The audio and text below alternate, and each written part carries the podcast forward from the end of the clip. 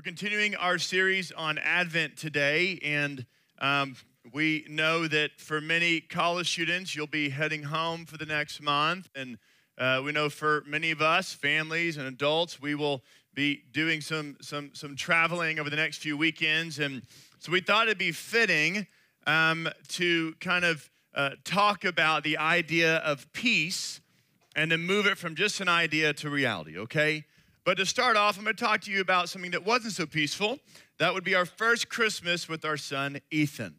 All right? So that was ten years ago. So Ashley and I, we we we literally just moved here, and we started the church in two thousand nine. And that Christmas, um, my, my family had decided, hey, we're going to do the whole Colorado ski Christmas thing.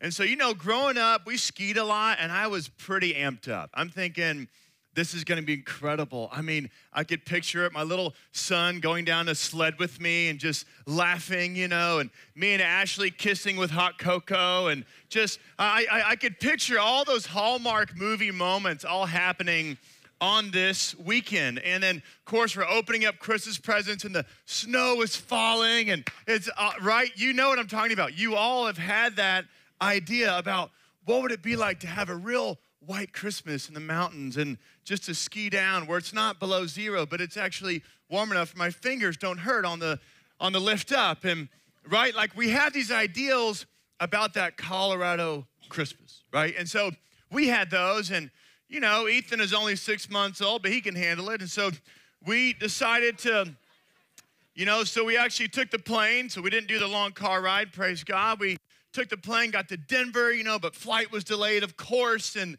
so we roll into the airport. It's ten p.m., and we haven't really traveled with this guy. And so he's not real happy about it. You know, he's letting everyone in the airport know he's not real happy about it. And so, um, and so, you know, we're there. We finally get the rental car, and we're trying to drive from Denver out to Breckenridge. And it's, I don't know, hour and a half, two-hour drive.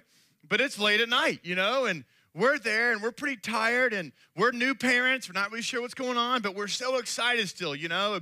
Literally, we are driving to Breckenridge, and, I mean, we almost get in a wreck two or three different times. And when you're going through those mountains and stuff, and it's nighttime, and he's screaming, like, almost the entire time, okay? And so you're trying to stay focused and stay alive, but you just got the, ah, just in the back of your, and you're, you know, you can't turn the music up loud enough. We're, we're wanting to do jingle bells, just jingle bells, jingle, you know, just you're wanting to get in the flow.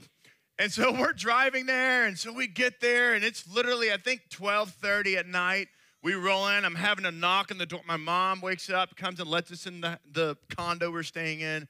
So we get in. We're just like, we're there. We made it. And wouldn't you know it, the next morning, right, little Ethan comes down with a sickness, right? So we're like, awesome. So, you know, our, our little six-month-old is sick.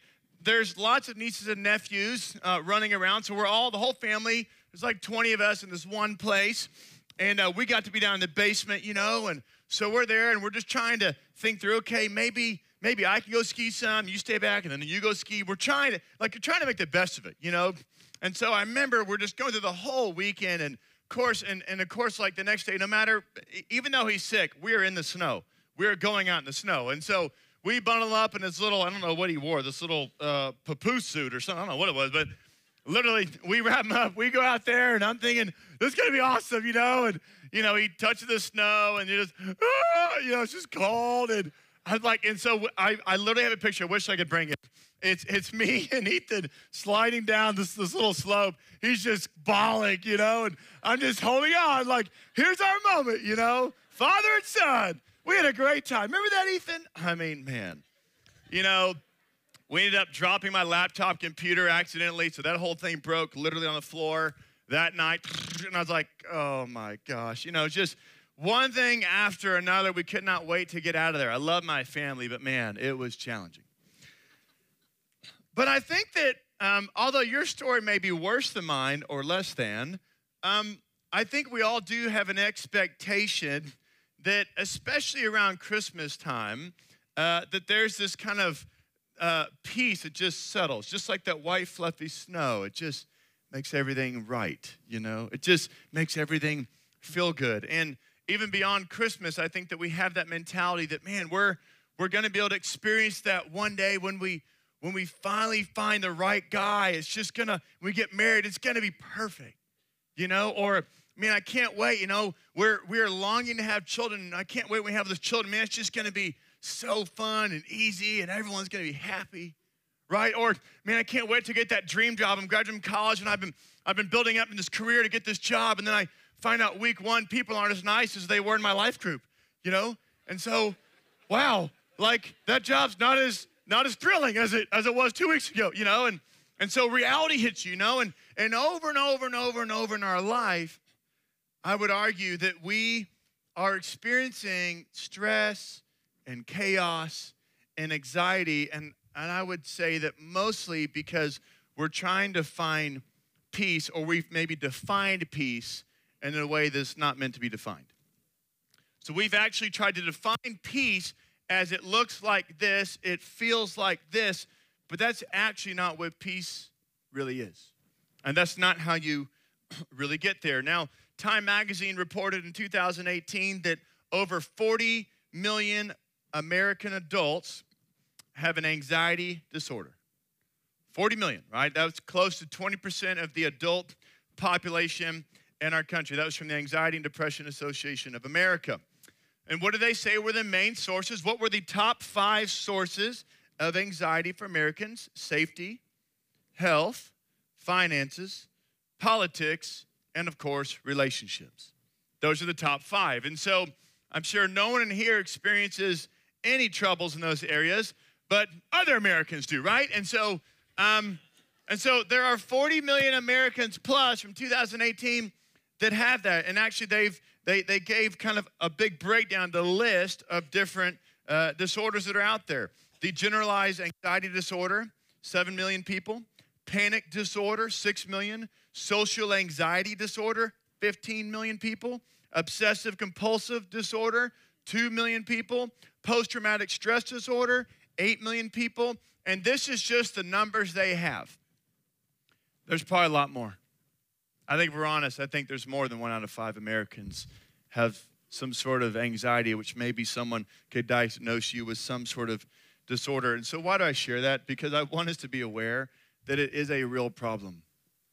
Like, people not experiencing the peace that God intended is very real. And it's not just real out there, it's real in here. Um, and, you know, if you or someone, your family or close friend has or is experiencing extreme anxiety or depression, um, we want you to know that, number one, Antioch Community Church, we are not the mental health professionals. Um, we, we don't have the licensing. We don't have that professional stuff. Like, it, if you're experiencing that, we would encourage you, hey, talk to your friends and family. If you need to get help, get help.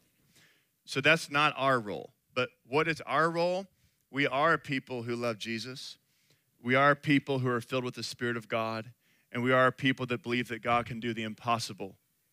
And so if we didn't believe that, then we wouldn't really be doing this.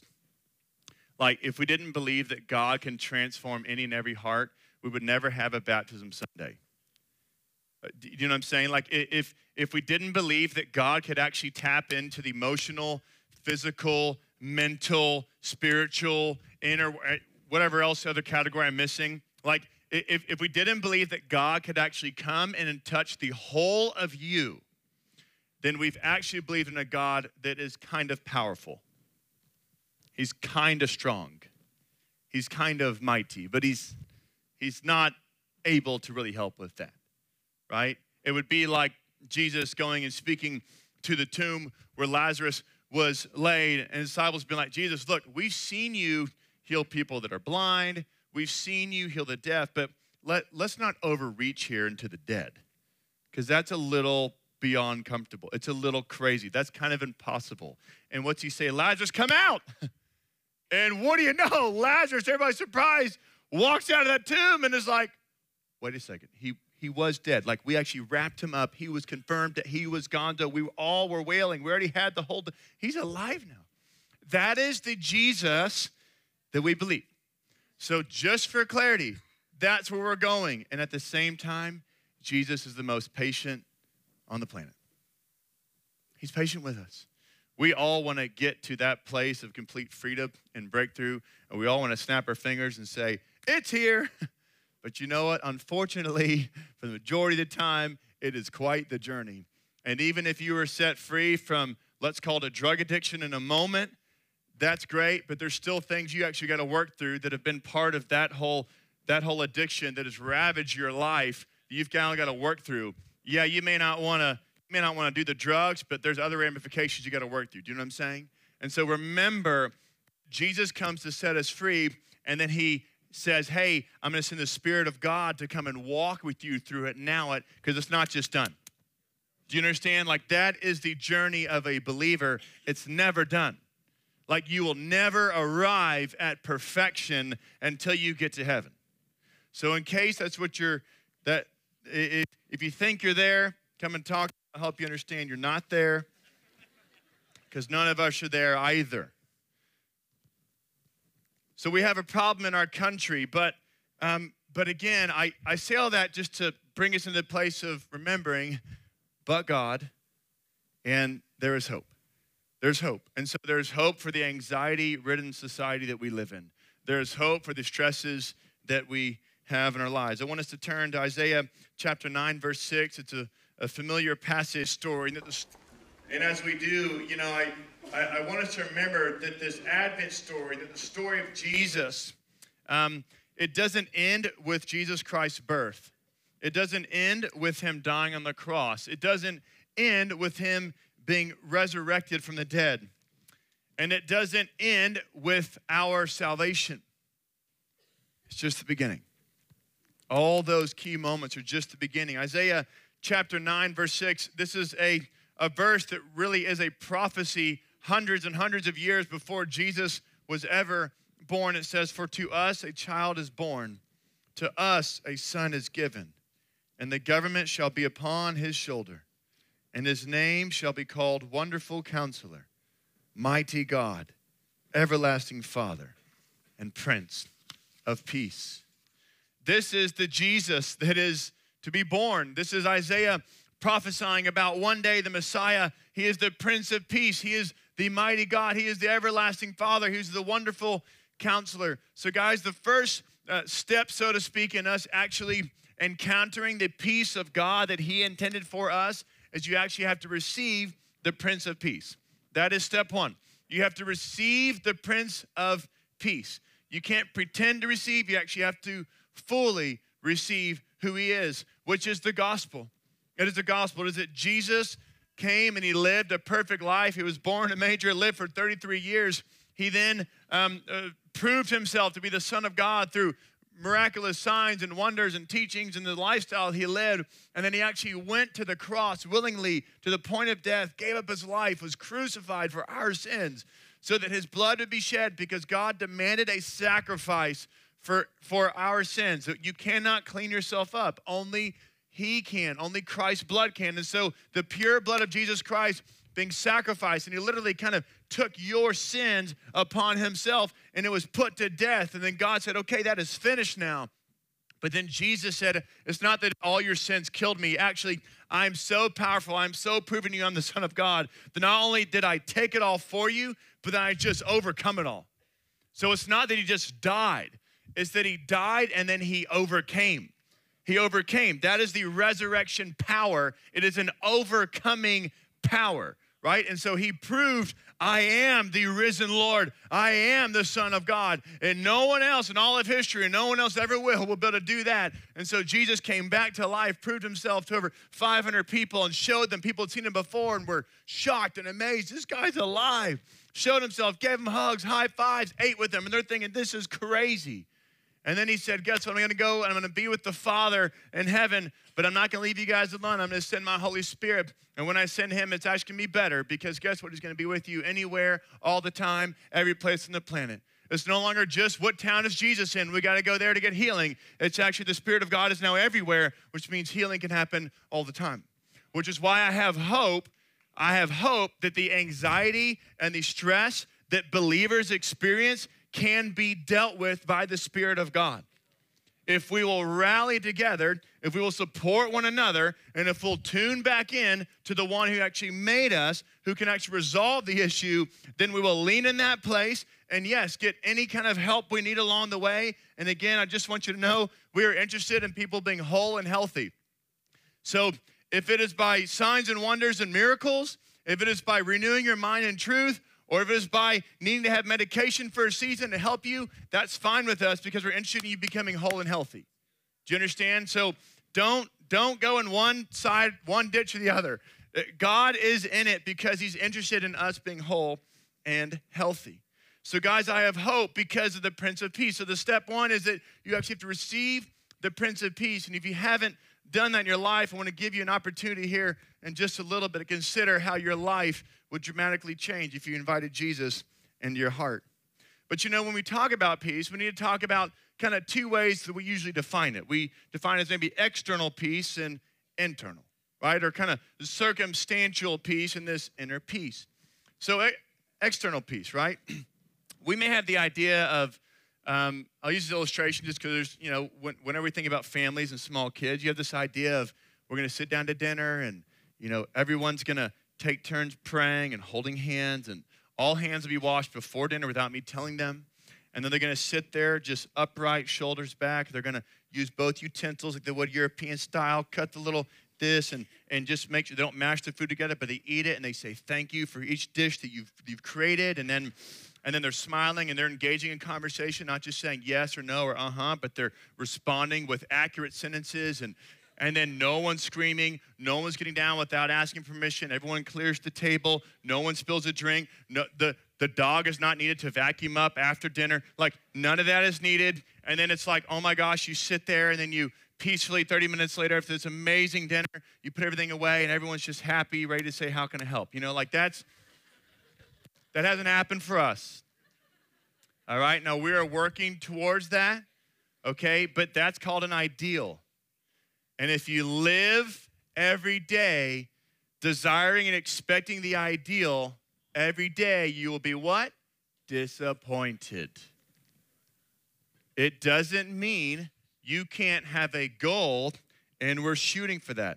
I want my children to be better behaved. I want my children to be more honoring, to engage in conversation. But just, you know, the Proverbs do say, train up a child, which takes at least eighteen years. I know, I know that, that little part's left out of the verse there, but that's really what was implied, okay? Like, you've got to train them up, and it takes a long time. Times that by three hundred sixty-five, that's a lot of days to get there. But you're trying to get to this place to where maybe circumstantially, I mean, you have this peace going on. But if you keep wishing for it, hoping for it every single meal, you get disappointed. But, you know, um, it's interesting because I think a lot of us, I think we're aware that Yeah, we, we try to apply peace to the external circumstances. Um, but it, at the same time, I think we also know that that's not just going to fix it by just trying to demand everyone's behavior, or everyone at the at the store just is peaceful and quiet, not arguing and honor. I mean, just we can try to control those things. But I think in the end, we actually realize that the external peace is not the way to start. It's, it's the internal. And, you know, the Apostle Paul, he, he wrote this um, to the church in Philippi. He said in chapter four, verse eleven through thirteen, now that, uh, not that I am speaking of being in need, for I have learned in whatever situation I am to be content. I know how to be brought low, and I know how to abound in any and every circumstance. I have learned the secret of facing plenty and hunger, abundance and need. I can do all things through him who strengthens me. I think Paul figured something out. uh, that, that should probably be the first verse in every parenting seminar, right? Because he, he says, in any and every circumstance. Now, hold on a second. Was Paul Jesus? It's not a trick question. No. The answer is no. Wow. Making me nervous there. Oh, woo. All right. Come back next Sunday, too. All right. Paul was not Jesus. Did Paul have a broken past? Yes. More broken than yours? Most likely. There may be a few that you would say, I rival Paul. It would be hard pressed You have not imprisoned or destroyed the lives of thousands and thousands of people and literally made it your endeavor to hunt them down. Um, Paul was enemy number one to the Way movement, the movement that Jesus started, the followers of Christ, the early church. He was enemy number one. It was his mission and his goal to destroy it. If he was here today, he would be coming in wanting to round us up and destroy us right now.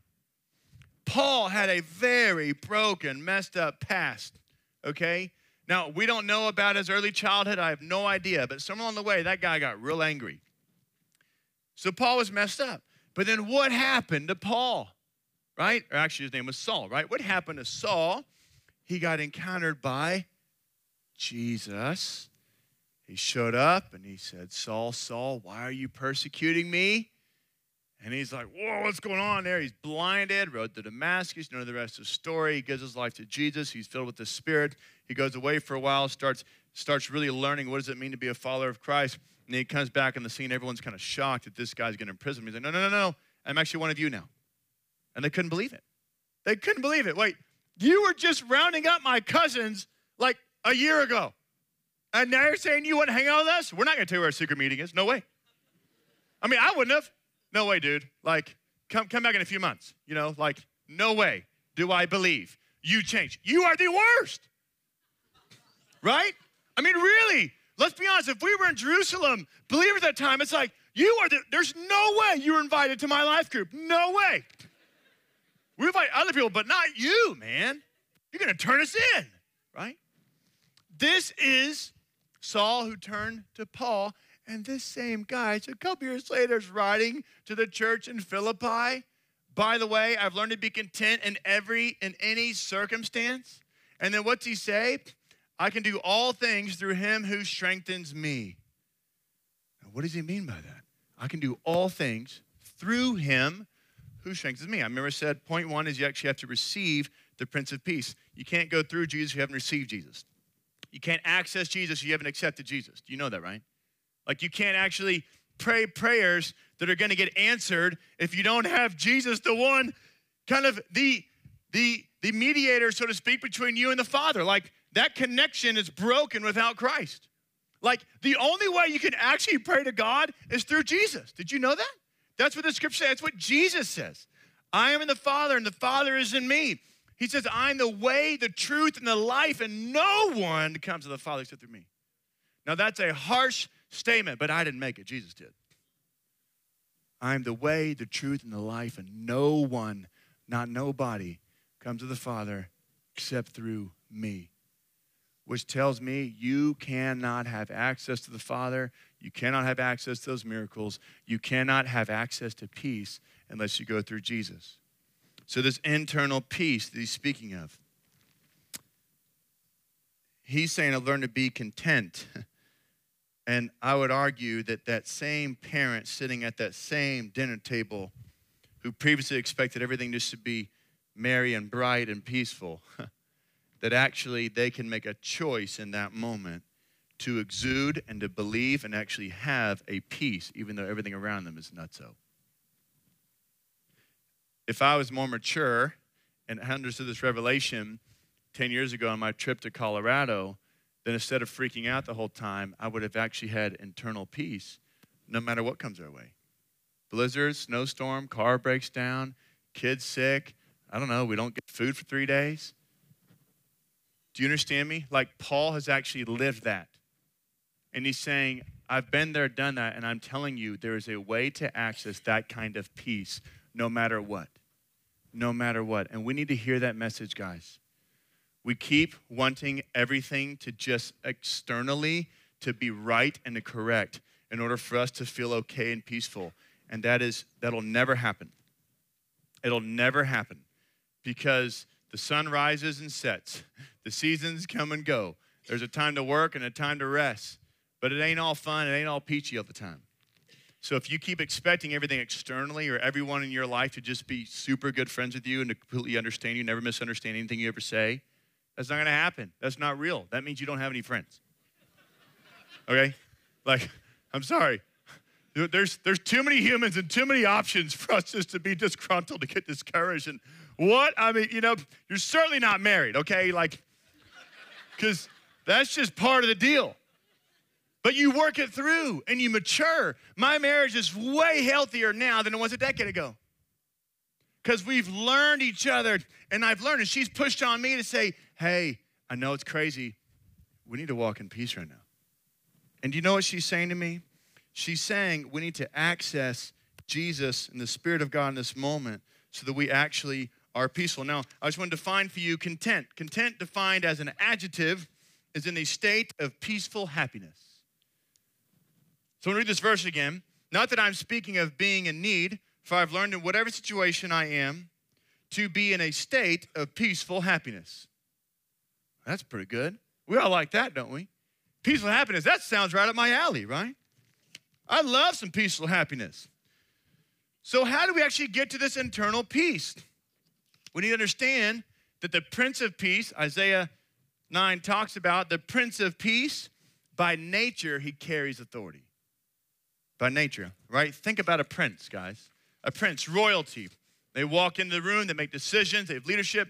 A prince, this royalty. Jesus comes into earth, and guess what? He carries with him authority. In fact, in John sixteen thirty-three, it says this. Let me flip over here. John sixteen thirty-three. I've said these things to you that in me you may have peace. In the world you will have tribulation. But take heart, I have overcome the world. Uh-oh, that's pretty good. No, no, no, Tyler, you don't understand, man. You don't know my life. You're right, I don't know your life. But he does. And he'd be a liar if he was saying, actually, peace is only available for the few. Only for people that grow up with this kind of family, have this kind of current situation, live in this kind of house, have this kind of job. Hey, you guys have peace. The rest of you, sorry. Too bad. No, no, no, guys. He's saying, I came so that you may have peace. So that you may have peace. We need to understand that um, by having the gospel, receiving the gospel of Jesus, receiving the Spirit of God, by default, it gives us access to this authority that's given through Christ, to have authority over the chaos, to have authority over the chaos, which means we are not victims of our circumstances. We are victorious. Yes. Can you be victimized? Yes. Can things happen to you? Absolutely. I'm not minimizing that at all. But what you choose to do with those moments and those circumstances determine everything else. Everyone's going to have something wrong done to them. That will happen, and it will repeatedly happen as long as you're on planet Earth in a fallen, broken world. But it's how we respond to those troubling things in our lives is either you have a victim mentality or victorious mentality, right? And so at the dinner table, I can choose to have a victorious mentality or be a victim. I'm trying so hard. I'm a really great dad. Why don't my kids understand? You know, I can whine and complain and cry. Everybody get daddy a hug, you know, just no. Or I can say, hold on a second. Who's in charge here? The Spirit of God lives inside of me. I can look at my children, help them, and help them understand as they are young. But at the same time, I don't have to be gritting my teeth. I can be, hey, I can have peace even though everything around me seems swirling. Guys, the swirling is not going to stop. Hate to tell you, biblically, actually, um, the swirling is going to continue. But what's going to happen is Jesus actually entered in our world in the time of chaos, and he's entered it here now. Our world's going to be chaotic. That's okay. You don't have to be. You can be peaceful. You can actually go home over Christmas, and whatever situation you're stepping into, I was telling the college students this the other night at our college service, I said, look, I know at least half of you are going back home for Christmas and don't really want to go home because it's hard. It's hard seeing your mom and dad. It's hard interacting with your siblings. You may be the only person that follows Jesus. Your family may not get it. Your family, you may have four Christmases to go to because of your family and divorce, a situation happened. I have no idea. So I don't think any of us are walking back into this, oh, just this picturesque kind of Disney-like moment at Christmas, right? Don't get caught in that trap. Instead, you bring the peace of Christ into that home. You bring it. Everyone's yelling. You can just eat your turkey dinner with a smile on your face. Delicious. Are you not seeing what's going on around here? No, I see it, but I'm choosing, because I have the peace of Christ, to eat my turkey in peace. Come on now. The last thing we're going to talk about is this. Galatians five, verse twenty-two through twenty-three. The fruit of the Spirit is love, joy, peace, patience, kindness, goodness, faithfulness, gentleness, self-control, and against such things there is no law. Guys, the last point is this. Peace is obtained when we walk by the Spirit of God. Peace, that seems pretty peaceful to me. Like, the fruit of the Holy Spirit is pretty peaceful, pretty amazing. Joy, peace, patience, love, kindness, goodness, faithfulness, gentleness, self-control. That's good stuff.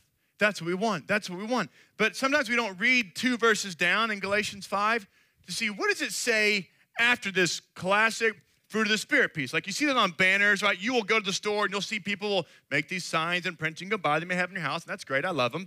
But, but, but what about verse twenty-five? You know what verse twenty-five says? No, you don't. All right, I'm going to tell you. If we live by the Spirit, let us also keep in step with the Spirit. Oh. So somehow the fruit of the Spirit is tied to us staying in step with the Spirit, which means you can't just pray a prayer, God, let me be peaceful, let me demonstrate the fruit of the Spirit. Great, I'm just going to go do my own thing now. He's like, great, I will do that. Here's where I'm going. You going to go with me there? Uh, on your schedule? Your timing? Hey, I'm Tyler. I'm walking into this family reunion here. It's chaos, but you ready to come and bring the peace? Gosh, I have to lockstep with you. And yeah, we can do it. See, the Spirit of God is actually inviting you in to situations all the time to bring peace if we will listen to Him, if we will engage with Him, and if we will stay in step with Him. The people that I know that are in lockstep with the Spirit of God, you would think nothing goes wrong in their lives. Not because they're not vulnerable and real. They are. But because what they demonstrate when everyone else is going crazy, they walk in peace that is unfathomable. You want to be salty this Christmas? Bring the peace. Bring it. Don't demand it on everybody else. Bring it from here. Right? You can't just demand behavioral change in your children. You have to get to the belief system. Once their beliefs change, the behaviors will follow suit. It's the same for us. I want us to stand as we close today. Bring the band on up. Guys, there is an invitation for us to experience this internal peace. There's an invitation, and again, I, I don't know where everyone is, but, but God does. Like, he, he really does understand what you're going through. He really does, he really does get it. Like, Jesus actually, you know, one of the main reasons why he came to earth, he came so he could experience what we experience and then be able to say, guess what? I understand what you're going through. I've been there, done that. I've related to that. He's, he's so understanding of where we are. But with one hand, he says, I understand. The next hand, he says, I've overcome the world. Take up my hand and follow me. So that's the tension we live in, guys. Like, we live in this reality of, of challenges and depression, anxiety, and stress and chaos. But, but, but we can either just kind of listen to that one side or say, hold on a second. But there's the Spirit of God who's saying, I'm here with you right now. And it's possible to have this peace. Jesus came to bring us peace. So let's experience that kind of peace. Again, in Second Thessalonians three sixteen, it says, now may the Lord of peace himself give you peace at all times, in every way. The Lord be with you all. That's my prayer for us this morning. That That Second Thessalonians three, now may the Lord of peace himself give you peace at all times in every way. The Lord be with you all. He's giving you peace, and he's giving you himself. He's giving you peace, and he's giving you himself. So this morning, I'm just going to invite some of our leaders up here. Just come on up here quickly, our life group leaders. And I'm just inviting them up here just because I want you to have the opportunity just to receive prayer if you need that this morning. I mentioned earlier, if you don't know Jesus, I shared the gospel with you earlier. It's pretty simple. If you believe Jesus died on the cross for your sins and rose from the grave, and you're willing to surrender your life over to him and say, Jesus, you're the one who can cleanse me, then all he says is, great, come and I want you to follow me. Give me your whole heart. It's a big ask, but you'll never, you'll never regret it. It's the best decision in your life. If you want to receive Jesus this morning, the Prince of Peace, and come on up here. And for everybody else, just this morning, if you just need someone to pray for you because you're walking back into something, I would encourage you, come and get some more firepower behind the situation you're walking into. Okay, don't, you don't need to go alone. Say, hey, pray for me right now. I'm about to walk into some crazy stuff. I need the peace of God. I need the wisdom of God. I need the Spirit of God to come upon me right now so that I go with the mind of Christ. Amen? So anything you need, come on up here and get it. Jesus, we thank you. We love you. And we do trust you. And we invite you, Prince of Peace, to come and to rule and reign. The world is chaotic, but you have overcome the world. And you came to give us peace. And so, Lord, we receive that peace again this morning. We receive it, Lord. And I just ask, Lord, for everyone in the room, that if there's anyone, Lord, experiencing anxiety, depression, if there's anyone experiencing night after night dreams of darkness, Lord, I pray, would you come in right now, Holy Spirit, and you would dispel the darkness, and you would set people free in their minds, set them free in their hearts, Lord. Lord, we're praying for a miracle to happen physiologically, Lord. Lord, we're praying for a miracle to happen in the minds and hearts of people in this room. Lord, we pray for the trauma, Lord, for you to touch the trauma. God, we pray for you to heal up every place that feels chaotic, everything that feels upside down. Lord, we pray right now, come, Spirit of living God. You're the Prince of Peace. This is what this season is about. It's celebrating you. You came to bring peace in our hearts. And so, Lord, we invite you again this morning. Come, come, Spirit of living God. Help us, we pray in Jesus' name.